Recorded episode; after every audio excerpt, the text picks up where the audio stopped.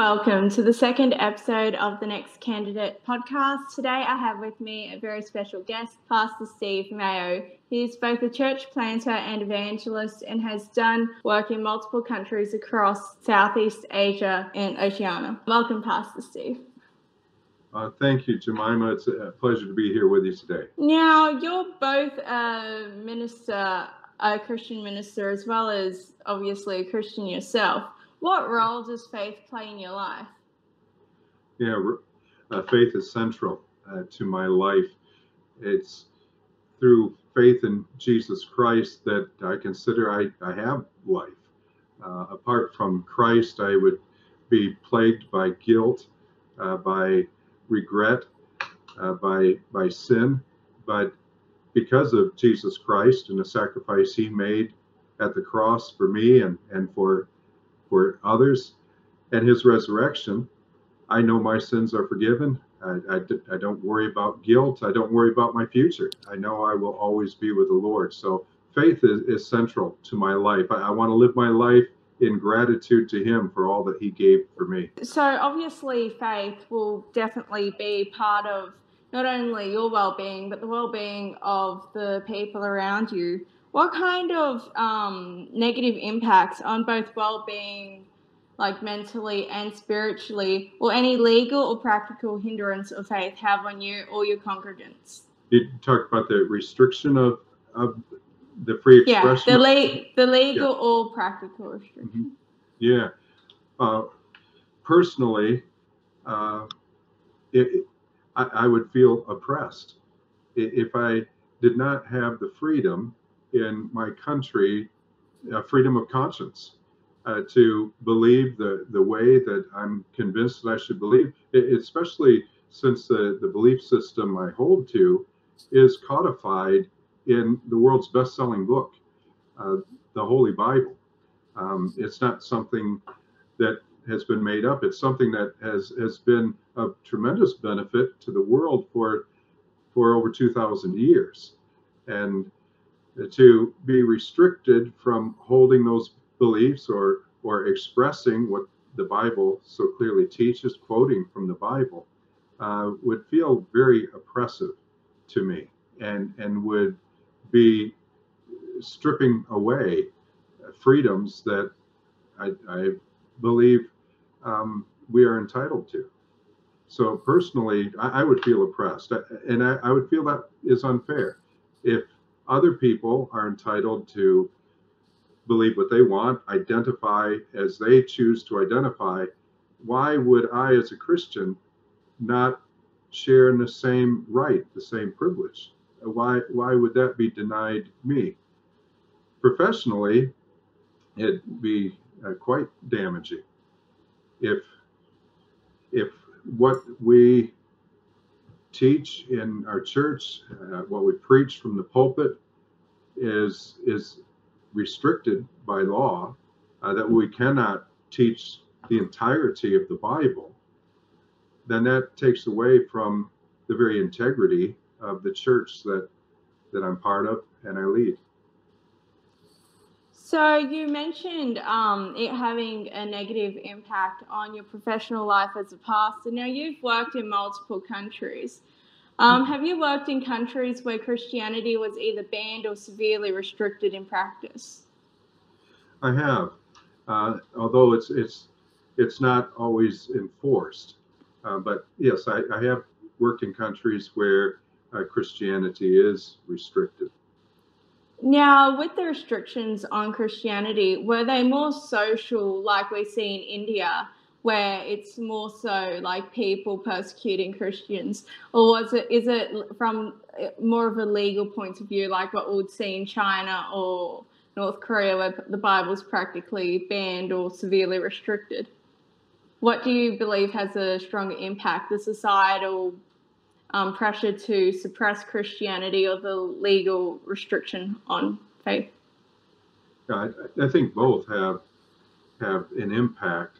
Um, my, my experience, I, I, have not been in those countries that uh, the the restriction comes from the government and is enforced by the government. But like you, uh, referenced China and North Korea. That's, that's certainly true in those countries. I, I have not worked in those countries, but I have worked in countries where it's it's in the law, but it's not enforced. But it truly is enforced by the community. Uh, the, the way uh, the general community views Christians or uh, or would oppress Christians, discrimination against Christians. I, I have worked in countries such as that. I think either one is has a huge impact.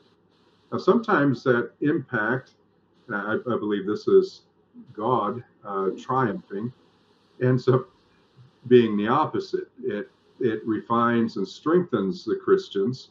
They, they have to hold very firmly to their beliefs to endure that uh, misrepresentation or even persecution.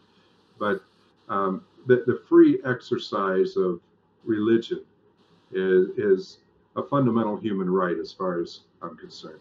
In Australia, we don't currently have any specific active legislation to protect Christianity, although um, although we also don't have any specific legislation suppressing or restricting Christianity specifically. Um, what we saw in, I believe it was 2018 with Izzy Folau definitely prove that although we can't, the government can't legally discriminate against Christians, um, there is a societal push to discriminate against certain Christians who hold certain biblical views. Um, to counter this, there have been a few bills that have tried to pass various parliaments. In New South Wales, Mark Latham MLC introduced the Anti Discrimination Amendment, Religious Freedoms and Equality Bill 2020, um, which didn't pass. The Liberal Party, Labor Party, Greens, the Nationals all opposed it. The only people who supported it were Mr. Latham, Mr. Um, Banasiak, Reverend Nile, um, Mr. Bors and Mr. Borsak. So, and Mr. Roberts, Rod Roberts. Um, other than that, everybody else in the New South Wales Parliament opposed that bill, which is quite shocking considering that I'm pretty confident more than 10% of people in New South Wales would support religious freedom. Similarly, on a federal level, the um, Religious Discrimination Bill 2021 was introduced by the government under Scott Morrison, but he, some of his Liberal MPs revolted against him and voted down the bill. Considering the Liberal Party is the Conservative Party in Australia, would you say their rejection of religious discrimination, of religious freedoms, shows that the skew to the left of our political compass has um, gone beyond what society would generally accept? I definitely agree with you, Jemima. It has gone beyond. It's not representative of the general population. I'm personally disappointed that those who are uh, who proclaim themselves as the party to defend our freedoms have been at the forefront while in power, both the federal level, uh, though the Liberal Party is no longer in power today, but uh, continuing at the state level, have eroded the freedoms and have refused to protect freedoms that have been fundamental rights for Australians since the founding of this country. One thing I note is that at, at both the state level and the federal level, the title of these bills is accurate religious discrimination. And yet, what's singled out are Christians. These bills are not Christian discrimination. This is about all religions. This is about the fundamental human right of conscience to believe as we choose to believe. And so it, it applies equally to Muslims, to Hindus, to Buddhists, to atheists, uh, to the whole range of religious thought. It's not just Christian, but in the debate, it's Christians that are singled out. Or in the case of Israel Folau, it's his his paraphrasing of the Bible as a Christian that is singled out as as being so evil. Um, so I find that very disturbing. That in an act of prejudice against Christians, our MPs are, in essence, refusing to protect the freedom of all religions, which then leaves a vacuum. Because who is going to be the one to determine what thoughts, what words, what expressions are acceptable and which ones are not? It's quite shocking. Now, even if you look at a societal perspective on religious freedoms, if you look at um, case, like and just measure it by societal outrage, not just legislation. But um, last year, a women's AFL player had refused to wear a Pride Month jersey due to her Islamic belief. And obviously, that's her prerogative, it's her right, it's her freedom of conscience. But the fact that didn't make the media and there's no public backlash for her refusing to wear it, and compared to only a few weeks ago, seven Manly Christian players who refused to wear the, essentially the same jersey, they copped a ton of online trolling, they top, copped a ton of media um, backlash. Do you believe that the hatred towards Christians specifically is stemmed through politicians and media personalities who specifically demonize the Christian faith over other religions, especially when it comes to topics of freedom of conscience. It certainly looks that way, doesn't it? The, the example that you cited is is a, a very poignant one. Uh, why do you have the outcry when it's a Christian but you don't have the outcry when it's someone who is of the Islamic faith, when they're both taking the same stand. I think there's a perception that Christianity has been the major religion in Australia and uh, remains the, the largest of the, the, the world religions. I'm talking about Christianity, uh, Hinduism, Buddhism, Islam, um, of those four, Christianity is larger than the other three here in Australia.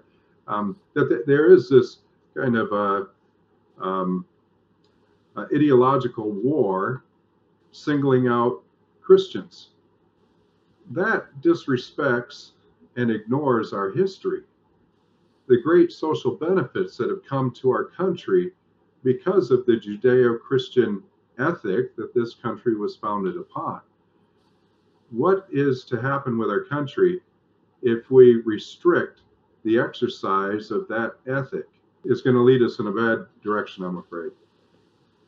It's so true. And even if you look at um, our constitution and our legal structures and our high court and even our parliament, everything was built on the basis of the Bible. I've done a bit of research into it. And I feel as though even everyone always quotes the American Constitution as being founded on the Christian faith, which it was. But if you look at the Australian one too, I feel like it could even more so be the case. So, really, if you want to, I believe the same people trying to destroy Christianity wants to destroy Australia as a nation, and the same people would like to do so in the US and UK and other Western nations, generally also despise the origin of their nation, whether it be through colonization or the monarchy in the UK. And they wanted, it's not just Christianity they want to destroy, they also want to destroy government structures such as capitalism and the parliament. Do you believe they're actually targeting? The foundations of Australia and Christianity is in the way. So they want to destroy that too, and they really don't have a conscience themselves. So freedom of conscience has little effect on their perspective of life. I, I do believe that that is what's happening. Otherwise, it, it doesn't make any sense. Why, why go after Christianity when Christianity has long been a defender of conscience, the right of every man, every woman to to choose what he or she is going to believe. Why not allow ideas to be exchanged and debated out in society? Why do we restrict some voices and say you're not allowed to speak? If my position is so right, so strong, then I don't need to fear others expressing their thoughts as well why, why not allow this free exchange? What, what, what we're giving up is not only freedom of religion, we're giving up freedom of speech. 100% because the notion of freedom of speech came from Christianity. If you look at um, Islam and Hinduism, all of them restrict the freedom of speech, and lots of people like saying, quoting the Crusades as a reason why Christianity shouldn't be respected as a religion as a religion that promotes religious freedoms. But the Crusades weren't necessarily completed according to the Bible. It was more of a church tradition, so that argument is invalid. So the reduction of debate in Australia and the Western world is has probably been enhanced by the reduction of religion, especially Christianity. And do you think that, like, the fact that Christianity has been so open to everybody being free has almost backfired on it, has almost stopped, it hasn't only allowed others to form their own opinions, but it has also stopped promoting their own views, like on a mainstream level like lots of Christians say, silent on several social issues in fear of being persecuted. Do you think that has had a negative effect on how Christianity is perceived? I, think that's part of it. I, Christians are at fault for allowing themselves to be silenced, um, taking a, a back seat, becoming ashamed to express their views for fear of being rejected or being told you cannot say that. Uh, we, we, must never allow that to happen. If if if the Bible is God's word, which we firmly believe it is, then God's word needs to be announced. His good news, the good news of salvation in Christ, needs to be announced, whether people say it's acceptable, socially acceptable or not. Uh, we, we, we cannot hold this to ourselves. So I, I think you're right that, that that is part of the problem that Christians have too easily allowed themselves to be silenced. And we should be speaking up. We, we have we, we have uh, a viewpoint that's important to our society, and we should speak up on on things and be participants in politics, but not to the level of expecting that we will be the ones to control everything. Um, the separation of church and state is an important principle. And while we have a voice, we should not presuppose that anyone who disagrees with us must be oppressed. Uh, we must be defenders of freedom of speech, freedom of religion. And because we believe our position so strongly, uh, we should be unashamed to put it out there and let people consider whether or not they want to believe it or not. Yeah, so we simply can't have double standards. If we want to promote freedom of religion and conscience for us, we have to allow it for everyone else, even if we find ourselves in a position of power. Um, now, while Christians um, seem to not get much attention from the apparent conservative side of our political spectrum, um, the LGBTQI a 2S plus, I think I got that right.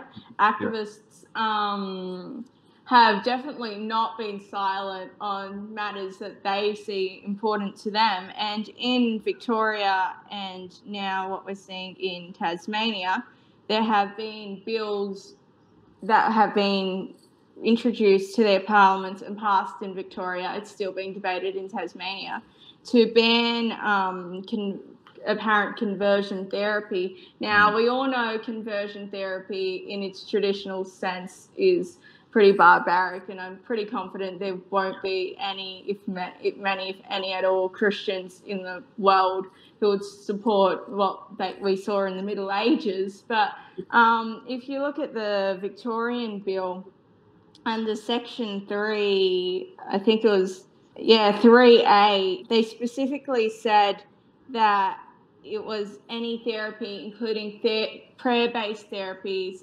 And under another section, I can't remember the exact reference to it, but they said, openly said that it is with or without consent. So that essentially means, in practice, if somebody from the LGBTQIA2S plus community has gone to a Christian minister and asked them to pray with them or any other religion, um, and they have, then they're in breach of this law, and the maximum penalty is actually 10 years of jail.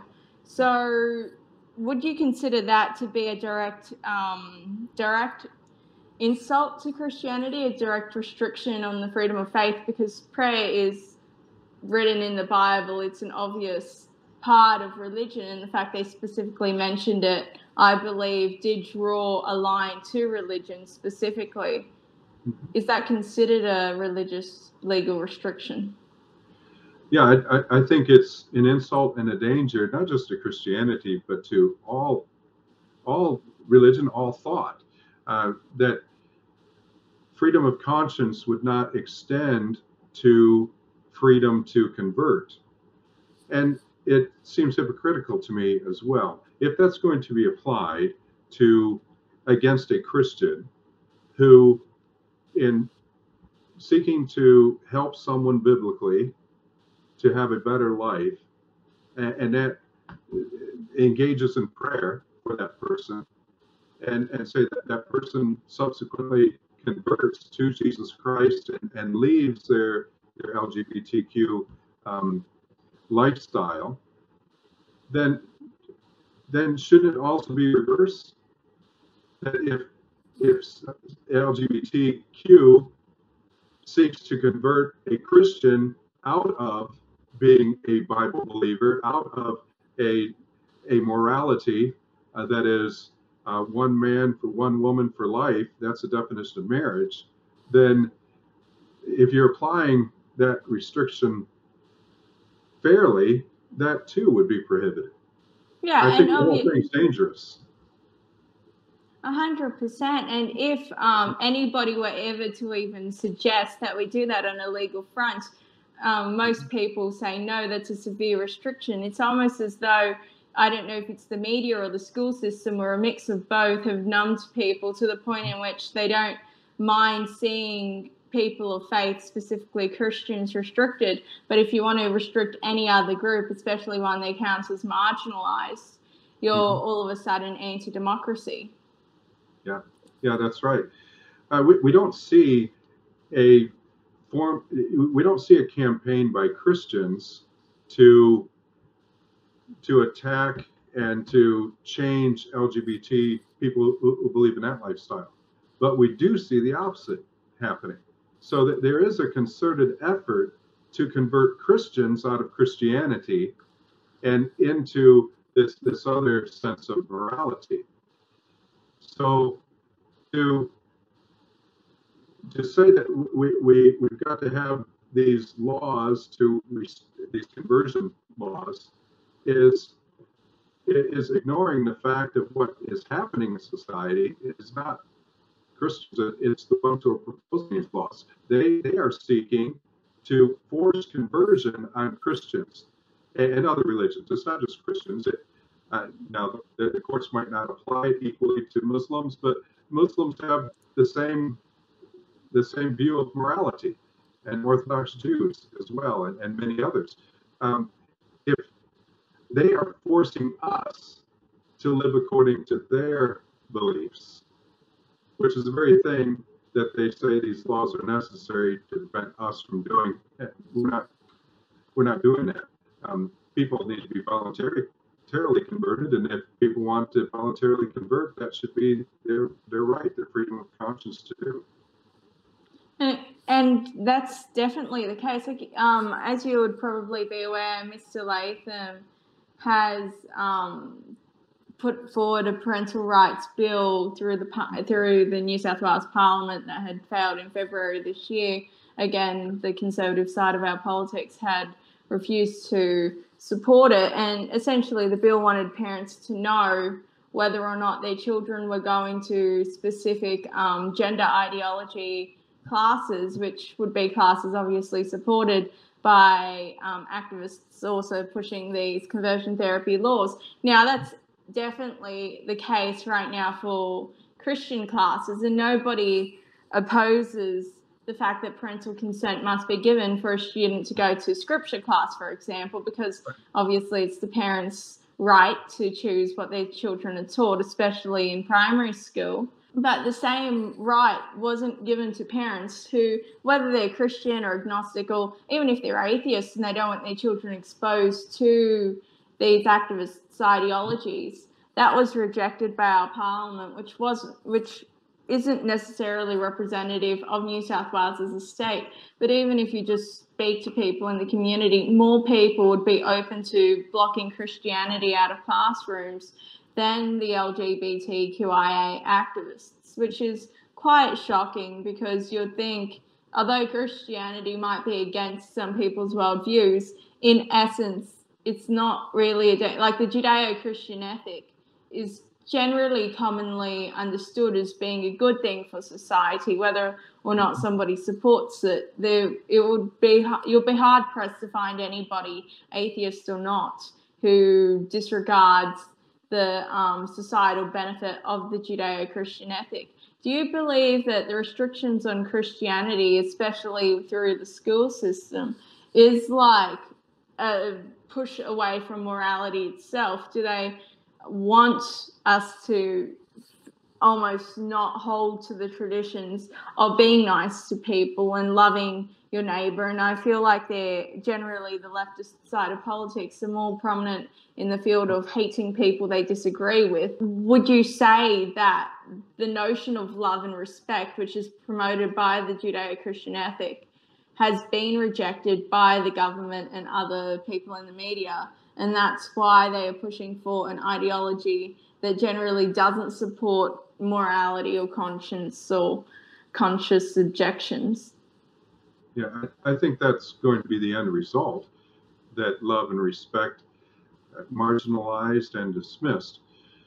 I think that uh, that our, our government has done us a disservice in not defending the fundamental human rights but rather opening a door and facilitating what in essence is conversion therapy when when you are pressing this ideology from preschool it's happening very early for early childhood education all the way up and and this unlike scripture is not being taught by volunteers it, it's being taught as part of the actual curriculum. So it has the authority of the teacher behind it. Whereas scripture teaching, it, it's a volunteer who comes in. It doesn't have the endorsement, the authority of the school behind it. It's a, a limited amount of time. And like you said, uh, it has to have parental consent.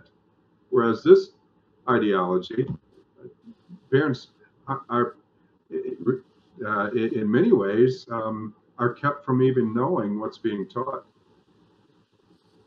Yeah, now for anyone who might be watching this and think it's all a conspiracy and that this isn't being taught in our schools, you can go to a website called The Good Society and it's all there. It has the pre K to 12 curriculum on it and you can watch the exact videos being shown in New South Wales classrooms. So I've put that up on the screen so you can see. It's definitely not a conspiracy. No. No, it's a reality, isn't it? Uh, I, I, found it alarming that the police were called on that parent in the northern part of Sydney when he objected to the ideology that was being taught in the early childhood classroom. It's, it's quite shocking. Yeah. It's quite shocking because, like, let's say the kind of ideology being taught to those students are mm. more what they call heteronormative. The police yeah. would be called on the daycare. That's what it would yeah. be like even five years ago. So it's yeah. been a massive swing to the other side. And even if you look at like drag queen story time or drag queen almost right. presentations for children, it's absolutely revolting. And even five years ago, that would be something that you'll have legal grounds to call the police on. Now opposing it, will have the police called on you. Yeah, that's right. Even, you know, apart from religion, you have to look at child development and and what good comes from exposing children to these mature themes uh, when they're so young? Uh, why not just let them be kids? Let, let them enjoy their, their innocence and, and have some maturity before they think about these things. Yeah, even if you're an atheist and you fully support um, the ideologies, it's there's also age appropriate materials, and it doesn't matter what the ideology is mm-hmm. it should be respected, and that's something that has been lost through both the school and media, school system, and um, commonly accepted media. Now, do you believe the current environment we find ourselves in in the Western world um, and the apparent hostility towards Christians, especially what we saw with Izzy Folau. Um, do you believe it has the potential to eventually see parts of the Bible banned under apparent hate speech laws? Like Israel Folau was allowed to be terminated, and although he did win a court settlement, there wasn't really any precedent set there, and the Religious Freedoms Bill failed. So um, there is, hasn't really been much legal change. Do you believe that essentially he was paraphrasing the Bible? If that could get you fired, do you believe that the it will eventually lead to actual parts of the Bible and other religious texts being banned in Australia or banned in schools or banned yes, from public knowledge? It's it's already happening. Um, Israel Folau was the, the public example, but out of the public eye, there are other people who similarly lost their jobs because of, of expressing their beliefs uh, and, and their belief being at odds with with what their employer believes. It, used to be we, we respected the freedom of conscience, but but now there, there isn't freedom of conscience. We also see that restriction on freedom of speech. Uh, I, one of the members of our church up in the Central Coast uh, teaches scripture at 11 different schools. She now has been told certain themes she's not allowed to to present in her lessons. Uh, one of those themes is blood. It, you can make no reference to blood. Now, that's a bit ridiculous because the movies yeah. they get you to watch in English um, oh, that's right. definitely have a lot of blood in them. yeah, and you, you, you cannot share the Christian message apart from the broken body and the shed blood of Jesus making atonement for our sin. So, so in essence, they've said you cannot teach the atonement. Well, that, that's the central message of Christianity. Not that you know trying to be gruesome or anything, and and it doesn't have to be presented in a gruesome way, and I don't think it has been in scripture classes, but to make reference to what the Bible says, without the shedding of blood, there's no remission or removal of sin. And, and that's why Jesus died for us. But some of those themes now are restricted and they're not allowed to teach those in scripture class. So it's getting narrower, more, more and more narrow of, of what, what can be said. Just to clarify, this was a scripture class that parents had consented for their children to go to. Therefore, there was both parental knowledge and consent to the class. Yeah, that's right. That's shocking because you'll think that if parents have said their children are allowed to do something, there shouldn't be any restriction as long as the parents know and agree to it. That's right. Which I believe they do have access to the curriculum. They do. They do.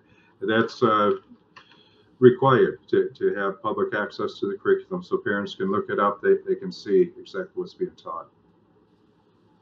Yeah, that's really, yeah, it's it's really sad how this has happened to Australia was known as the lucky country where we did have freedoms and we did have the generally international acceptance that Australia was a very laid back country who did respect people and we did respect the freedom of conscience. It's almost like an attack on our identity as well as an attack on conscience and religion and everything else they seem to loathe. They seem to really want to destroy the very foundation of the traditional Australian life, even if it means destroying the right to conscience and other essential rights that we have in Australia. That's right. That's right. And, and it's this this is one of the greatest countries on earth because of our foundation as a, a country built on freedoms. Um, removing those freedoms is going to remove the prosperity of this country. A hundred percent. And Australia's Christian. You don't have to be Christian. You don't even have to agree with any part of the Bible to acknowledge the obvious fact that Australia is a successful nation, and the other historically accurate fact that all our foundations that have been so successful are built on the Christian faith. Like even in our federal parliament, our parliament still opens in a prayer and then it has the Lord's Prayer afterwards. Now, Sue Lines, the president of the Senate, has applied to have that removed. It looks like, due to the backlash of having it removed, the Labor Party won't proceed with attempting to change that, which is a mild relief. But mm-hmm. even the fact that she thought Australia didn't need that part of our tradition anymore is quite disappointing considering she is part of the governing party. And if you look at the Lord's Prayer and the other prayer they say in Parliament, there's nothing controversial in it. It's just, it's essentially just praying that you you do the right thing and make the right decisions and being thankful for what you have. Yeah. Now, we've discussed legislation and the social pressures against Christianity um, and the decline of our nation. What do you think we can do to protect religious freedoms both now as a short term fix and in future for the long term? Yeah. Is it beyond repair? No, it's, it's we should never give up. I, I think that what you're doing here with this podcast is part of the solution, giving a voice uh, to uh, defenders of freedom, and not, not just Christians, but, but anyone who would be a defender of freedom.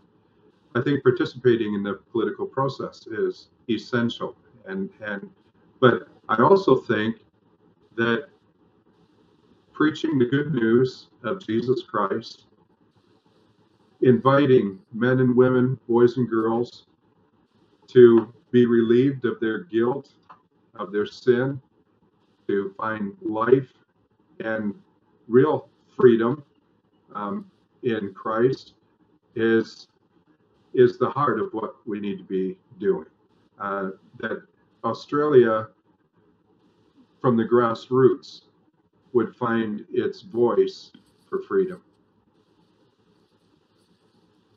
A hundred percent, and really, in Australia, all our um, legislative and changes that we can see happens through grassroots democracy. So even people speaking out or joining a party or writing to their MP could eventually, you might just be one person now, but if um, there's thousands of one person, then um, eventually we will see change and they can't silence the majority. So if we're the silent majority, we aren't getting anything done. But once we become the loud and vocal majority, well, it would be very, very hard to stop. That's right.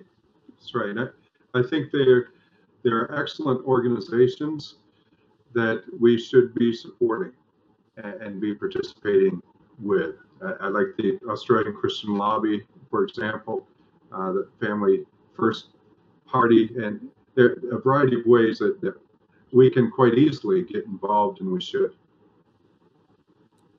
Yeah, and I'm pretty sure um, both the Australian Christian Lobby and I believe Family Voice have active campaigns which require volunteers. So if you're listening to this and you want to get more involved in religious politics, you can um, go to their websites, and I'm pretty sure there's a volunteer button that you can press and you can get involved. And there's several other parties. You can look through them, you can try to influence them, you can write to your MP. There's always something you can do. You're never just a single person.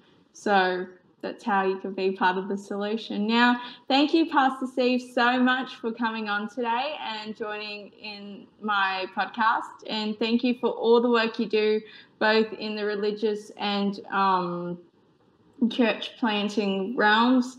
And thank you for standing up for religious freedom so future generations can thrive off the religious freedoms granted to our nation from the start and we can only hope and pray it continues being that way. Thank you so much for joining.